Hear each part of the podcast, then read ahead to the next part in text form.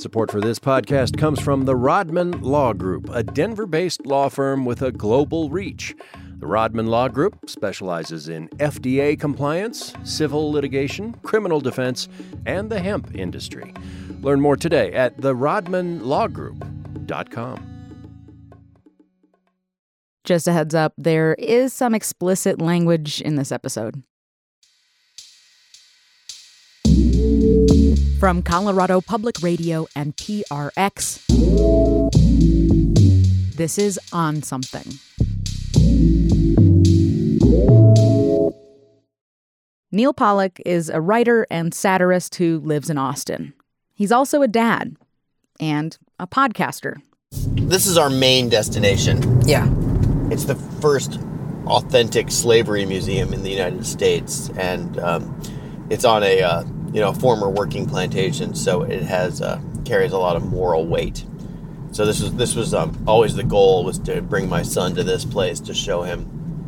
How long has that been your goal, Dad? Uh, it's been my goal for a few weeks. Few weeks.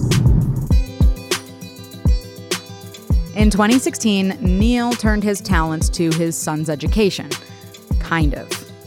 He hosted this podcast, Extra Credit, where he and his son Elijah sought out lessons on topics from slavery to sex ed. Stuff that Neal didn't think Elijah was learning in Texas public schools. They even did an episode about medical marijuana. Elijah knew nothing about marijuana other than what he'd seen on YouTube comedy videos. Marijuana is magic. No, Don't no no no no son, it is not magic. It's created by magical beings. It's from the children of the forest. Neal was particularly enthusiastic about this episode. The show brought them to Colorado to meet a medical marijuana patient, and while they were out here, Neal seemed to be having more fun than Elijah. I want to stay in Colorado forever. I, I like Austin, so I I, don't want to, I don't want to move to Colorado so you can smoke pot. I understand. Now, in 2019, this episode is really hard for Neal to hear. I don't really. I don't know. It's, it's kind of painful to me. I was so enthusiastic. What do you feel like your son took away from that episode? That weed is fine.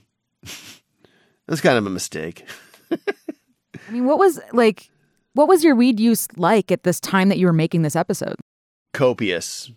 I was a daily, sometimes hourly user at this point. Toward the end, In that podcast, Neal was trying to teach his son about the realities of legalization, all the while ignoring that he himself was addicted to marijuana. And now that he's sober, he says this era of legalization may be a challenging time for people who struggle with the same thing. For starters, not everyone agrees that marijuana addiction even exists. Neal Pollack's story today on On Something.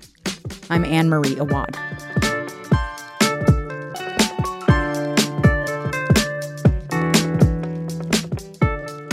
On this podcast, we talk about people's relationships with weed and when they might become problematic in a country where legal weed is a fact of life in many places. Neal Pollack put out his first book in 2000, a collection of his essays from Vanity Fair, the New York Times, and McSweeney's, to name a few. He often wrote under this comic persona Neal Pollack, the greatest living American writer. Do you remember the first time that you used marijuana? I do. I was 15 years old, a sophomore in high school, and I went to a party with my friend Gary. Uh, it was at some apartment near our high school. There didn't seem to be any uh, adults around, and there was a bong. I took a couple of hits, and I just remember being plastered to a couch, and I, I picked up a phone book and I spent a couple of hours trying to rip it in half. That was my Really? th- yeah. That was my uh, entire uh, ex- first experience of marijuana, and then someone drove me home, and I uh, got into the uh, front hall of my house, and I collapsed on the floor, and my mom came and found me, and I just started sobbing. Oh my God. Maybe that was a sign that marijuana and I weren't meant to be together, but uh, I didn't heed it. He didn't try it again for a while. In his early 20s, at the very beginning of his writing career, Neal says drugs were always sort of in the background. But any writer out there knows this. Sometimes you just need to fill the time. When you have an unstructured day, a lot of times it's easy to fill it with substances, right? That's why so mm-hmm. many writers become alcoholics Yeah. or use drugs because they have time and they don't have to answer to anybody at any specific moment for any specific reason. Well, I also feel like there's like a trope of, you know, this substance helps me write better, too. Well, yeah, I mean, I certainly fell into that trap once I started writing books. I mean, I, I wrote 10 books baked out of my mind, pretty much. Wow. Yeah, and if you go back and you look at my books, there's a lot of scenes of people getting high.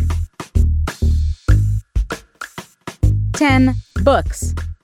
Weed played a bigger and bigger role not only in Neal's creative process, but in his daily life.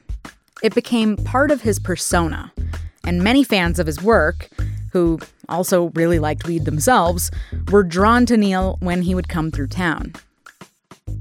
Well, honestly, the reason I moved to Texas was because I was on a book tour and uh, I did a reading at uh, Book People here in Austin, and the bookstore employees got me high in the parking garage after my reading, and I was like, "Well, this is a cool place to live.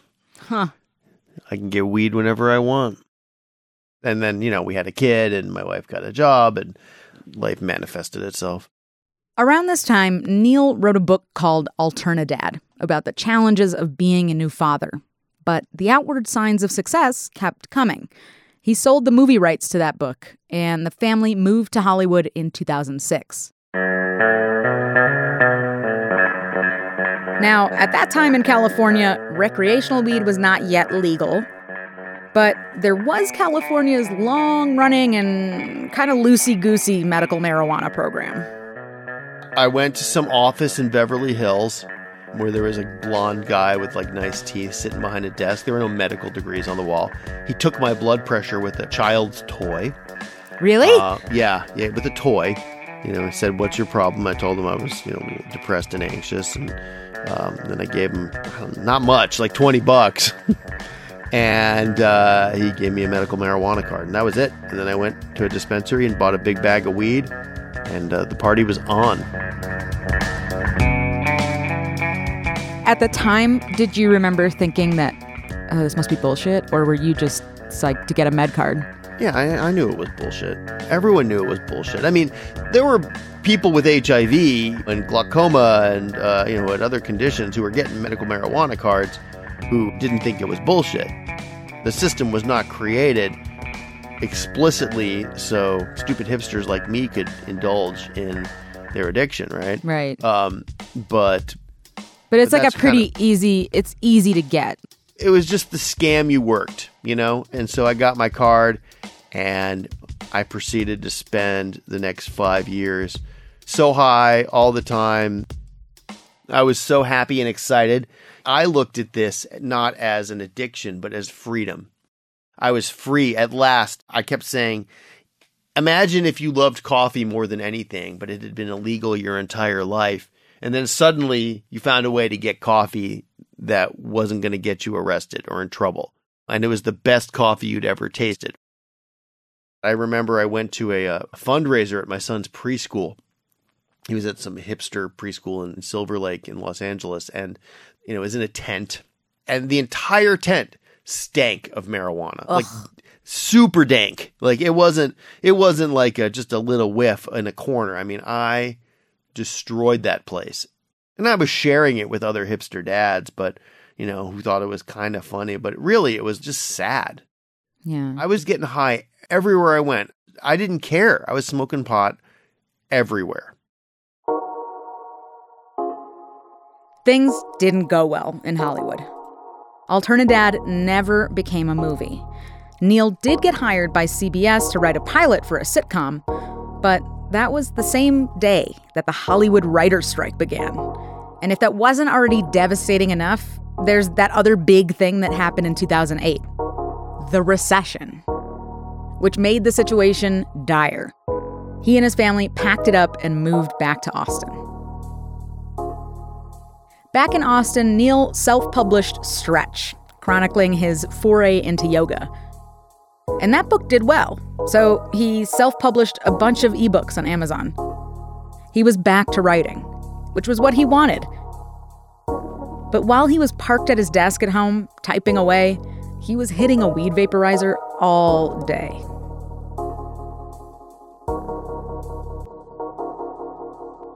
In 2013, Neil decided to distance himself from weed for a while when a rare opportunity came along. And our returning champion, a writer from Austin, Texas, Neal Pollack, who's one day cash We'll be right back after this break.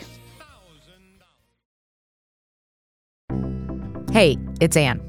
I just want to take a moment to say thank you. Listeners like you make On Something possible. Hundreds of thousands of people have listened to our podcast since it launched back in 2019. You've been there with us while we've explored everything from CBD to cooking with cannabis to social equity across the entire industry. It is really humbling, and I am so grateful. The reporting, the stories told, and the issues explored, you made all of that possible. And if you feel like helping our show, head to onsomething.org and contribute if you can. Once again, thank you so much.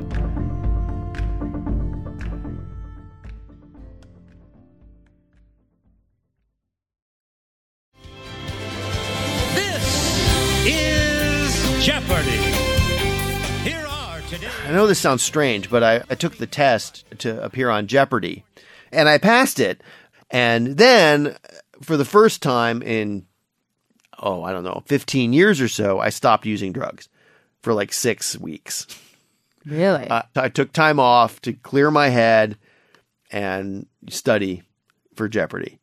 And so then I, I appeared on Jeopardy and I won three games. Pick again. All right, political before and after for 2000. A Will Ferrell racer who liked to go fast speeds in as governor of Louisiana. Neal. Who is Ricky Bobby Jindal? Yes. and you know won sixty two thousand dollars. Basically, I won enough money so that we could put a down payment on a house. Before and after for 1600. A South Carolina senator becomes an integral part of a s'more. Neal. Who is Lindsey Graham Cracker? That's it. so you you come off drugs for six weeks to prep for Jeopardy. I mean, that's so. First of all, prepping for Jeopardy has to be very stressful, um, but also like that. If you're saying that's the first time in 15 years that you come off of drugs, like that must have also been stressful on your body as well. Yeah, I mean, I was doing I was doing two hours of yoga a day. I was meditating. I was exercising. Neal Pollack is our champion. You are a yoga instructor in what tradition? I trained in the Ashtanga Vinyasa tradition. Oh, that one, of course. Yes, well, Uh, what is it? very hard. Really? Yeah, it's it's. Uh, You know, I lost a lot of weight. I lost like ten to fifteen pounds. It was stressful on my body, but it was also probably good for my body. You know. I went on. I did pretty well, but after it was done, I went out to eat with my parents, and then as soon as I could, I went and visited some friends and got high. Like I got high the same day I had the, probably the most extraordinary experience of my life, and I went back to my hotel room, shoved a towel under the door, and you know, smoked a joint. you know, mm. I held off as long as I possibly could, and then I then I got high again.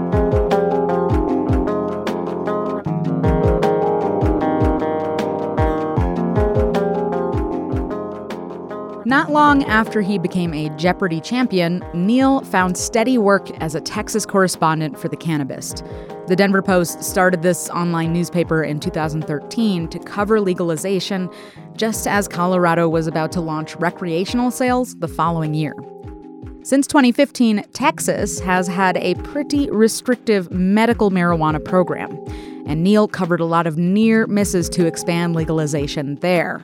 But sometimes he traveled north for work.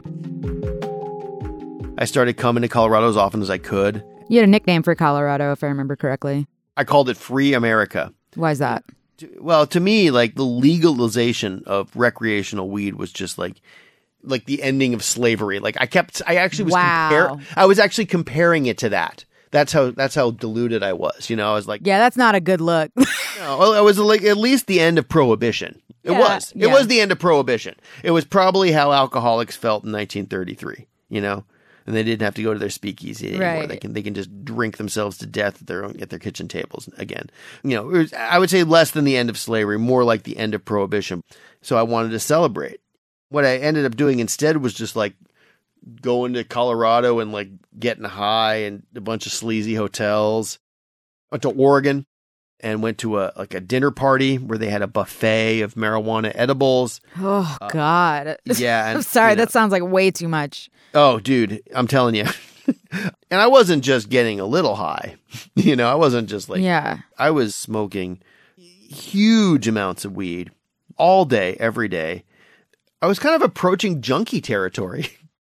I started having like public meltdowns, personality transforming public meltdowns. I would like lose my temper. I would yell at waiters. I was a, a drug addict.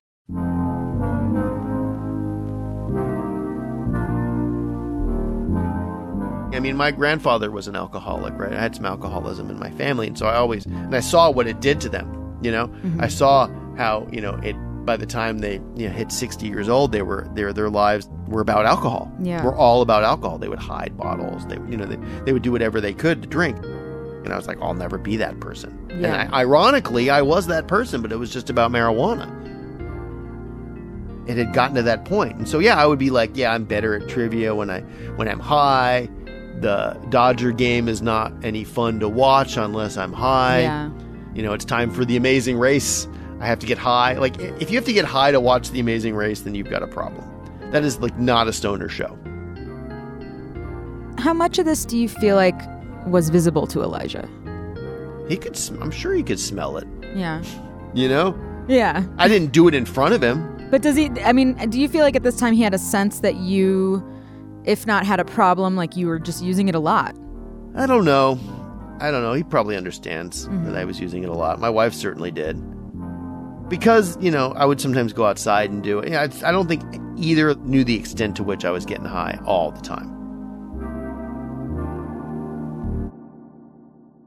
In early 2017, Neal's father got sick and fell into a coma. And while he was unconscious, Neal's mother also fell ill and had to be hospitalized. Neal went to Arizona to visit them. So I was high when she died, and I watched her die. Oh my God. You know, over 36 hours, stoned the whole time, and then I was high at her funeral. I gave a, a gummy to one of my cousins, and he was like, "He's like, we got to talk about this stuff you're taking. I can barely walk. Was was it a way to just be somewhere else? I don't know. I don't know what I- it was. Just the way I was. I wasn't even using it as an escape necessarily. I was depending high. on it. I, w- I was depending on it for everything. So Mhm. that's not going to change in a time of crisis. So after my mother died, you know, and then my father, we had to wake him up from his coma to tell him that his wife had died while he was in a coma. And she hadn't even been sick when he'd gone under. So, of course, that was another excuse for me to do drugs. We had to try to nurse him back to health. And so I was going to Arizona a lot and spending time like in this place that used to be, it's not always like a place of joy, at least a place of, of, of some comfort and, you know, good memories. And now it was like this mausoleum.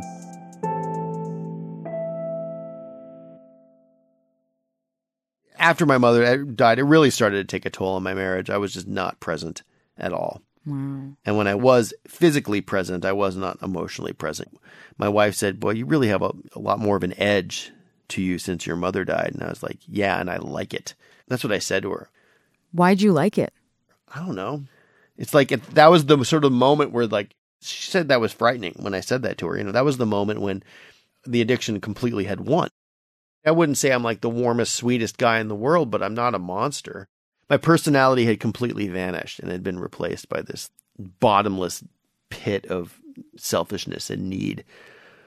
I mean, do you feel like she was starting to recognize that at that time? Oh, yeah, absolutely. Absolutely. But there's nothing she could do. Mm-hmm. She couldn't stop me. No one could stop me but myself. Later that year, in the fall of 2017, the Dodgers were headed to the World Series, and Neal was a huge Dodgers fan. On top of that, California had freshly legalized recreational marijuana. So he got on a plane and went to LA. Then I woke up the next morning, got stoned, and said, Today's the day. I'm going to the World Series today. So I bought a ticket. I spent more than $900 on my credit card, which is a lot of money for me.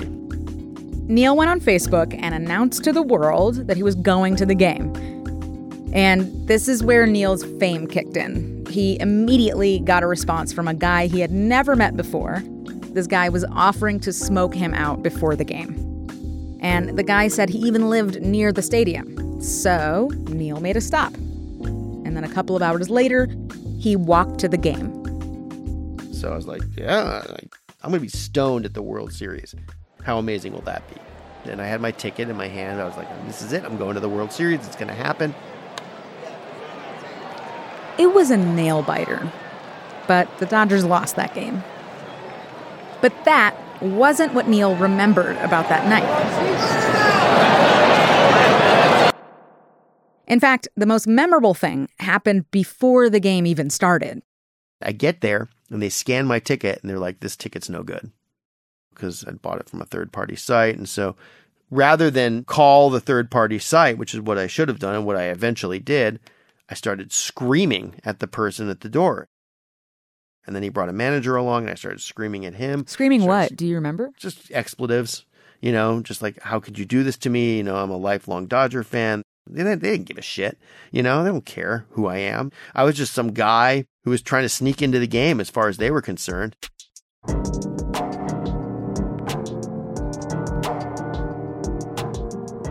And I just started yelling and ranting and raving and I was I was sobbing. You were there by yourself, too. I was by myself. I didn't have any friends there. I was there by myself, screaming and yelling at security guards. And a phalanx of security guards surrounded me and escorted me away from the stadium. Oh my God. And I spent the next hour and a half like walking up and down. Like, if I hadn't been a white guy, I probably would have been arrested, given how I was behaving.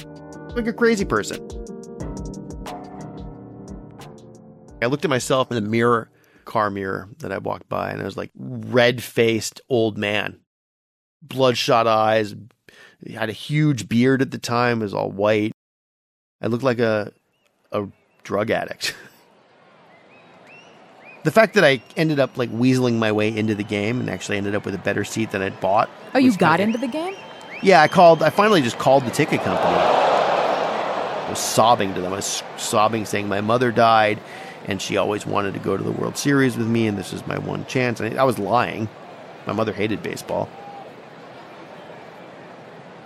I got into the game somehow, mm-hmm. weaseled my way in. But that was kind of the moment where I was like, man, I've really got a problem.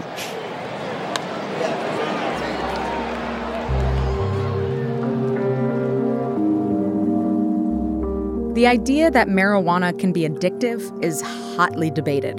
The Manual for Diagnosing These Types of Things, known as the Diagnostic and Statistical Manual of Mental Disorders, or the DSM, does have a criteria for what's called cannabis use disorder. To diagnose something like this, the criteria asks whether a person is taking large amounts of a substance because their tolerance to it is much higher, or if the substance use prevents them from showing up for major obligations at work, school, or within their family. Or are they continuing to use a substance that they know causes problems for them? I'm not going to diagnose Neal here. He did that himself. He started going to a Marijuana Anonymous meeting. I started working the steps, as they say. Yeah. You know, and uh, it was annoying. It's annoying. Why is it annoying? Well, you gotta freaking pray and you have to do a moral inventory of all your flaws and your bad behaviors and your weird sex thoughts and it just sucks. Do you have You- to pray? Like, I know that there's like the higher power thing, but Yeah, you kind of have to. if you're a person who is does not really like have a higher power that they believe in, Yeah, and that's that, that's why a lot of people can't work the program. I mean, it was easy for me because I have yoga, right? So Mhm. like I had a spiritual foundation. I had experienced some degree of transcendent something mm-hmm. through yoga. Yeah. Like I, I, I had a way of accessing something bigger than myself. the, hard part was um, just taking a good long look at myself. You know, What did that And- and involve? just recognizing that I'd lived my life as sort of a entitled hipster shit. and I, I had just been so arrogant and so egotistical and so self absorbed for so long that I'd really damaged the relationships in my life that mattered to me. And I'd, I'd made everything about me, and I'd made everything about my bottomless pit of needs mm. and desires. Did you quit cold turkey? Yes. The day I quit was the last time I, I got high. And, you know, I miss it. I miss it every day, frankly. Yeah. Yeah, of course. It was, you know, it's fun to get high. People don't do it because it feels bad, Right. you know, you know? and tastes good to me and uh, smells good to me. You seem to have like a great sense of humor about 12 step programs and MA meetings. Like I think when we talked before you said that they're kind they're like not as bleak as AA because stoners are funny.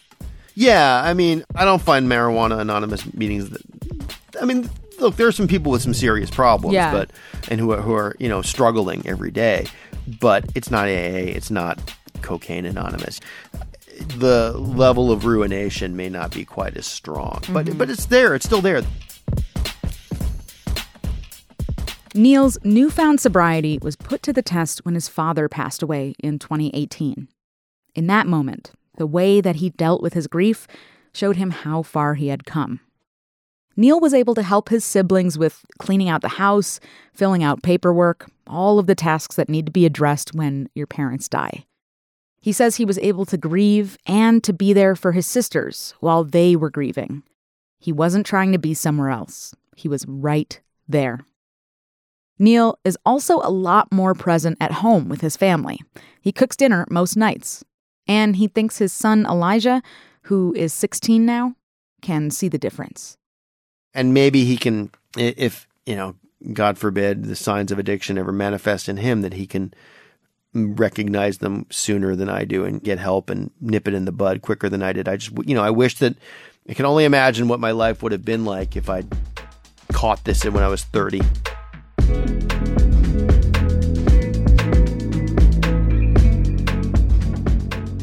Recently, Neal wrote an op ed in the New York Times called I'm Just a Middle Aged House Dad Addicted to Pot. I want to help anyone I can because I think marijuana should be legal. You're not going to put this genie back in the bottle. It's not going to happen. Uh, there's just too much money to be made from it. People enjoy it too much, and it has its societal benefits. But I do think that marijuana addiction is going to become more and more of a problem in society as it becomes more and more available. So I've definitely heard from people who have said that I've, you know, opened their eyes to the fact that they might also have a problem. But you've also more- heard from people who, like, don't totally buy it, though, right? Yeah, oh, yeah, people Yeah. there are definitely people who don't believe me and who make fun of me. You know, most people have been very kind. But there have definitely been some people who are like, you know, defensive about it. So I think, like, the pushback, right, comes from the idea that, like, weed itself does not have addiction potential, but you can still get addicted to it or you can form a habit, right? It's like, Yeah, but I don't think that's true. really? No, I mean, why would you say marijuana doesn't have addiction potential? I mean, it's it obviously does. Yeah. you know, there's lots of people who are addicted to it. So yes, it has potential. Just because it's not methamphetamines, Mm-hmm. Right, or, right. or or fentanyl or whiskey. It's know, like it- it's like it- it- psychologically addictive versus physically addictive. I don't know if that's true either. I'm not Really? a scientist. I I don't know.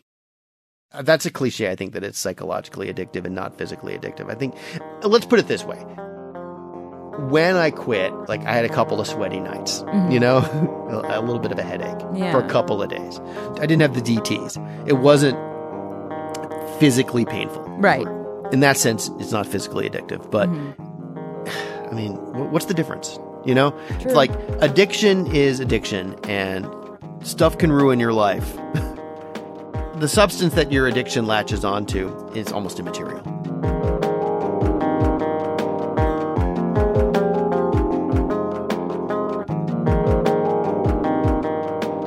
Neal is working on a book about all of this.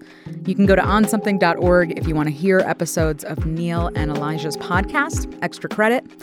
We have a link to that New York Times piece that he wrote. And for resources on marijuana dependency, or if you think you might have an issue with marijuana dependency, you can also go to our website, onsomething.org, where we have links to resources.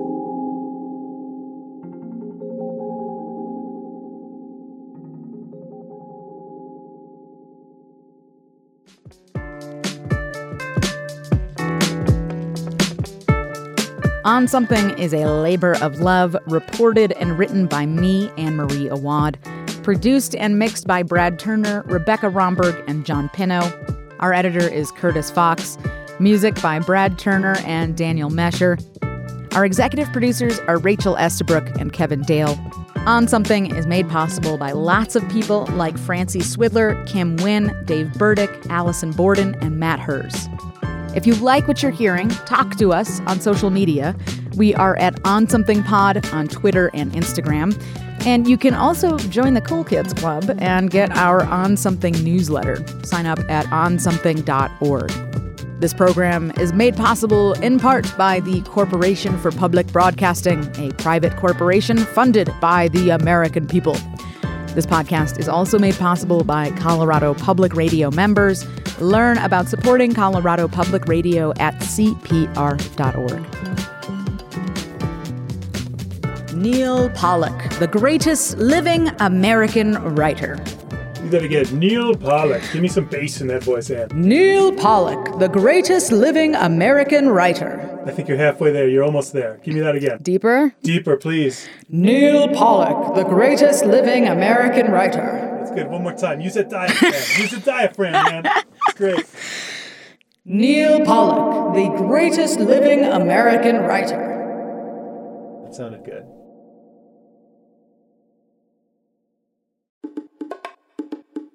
Support for this podcast comes from the Rodman Law Group, a Denver based law firm with a global reach. The Rodman Law Group specializes in FDA compliance, civil litigation, criminal defense, and the hemp industry. Learn more today at therodmanlawgroup.com.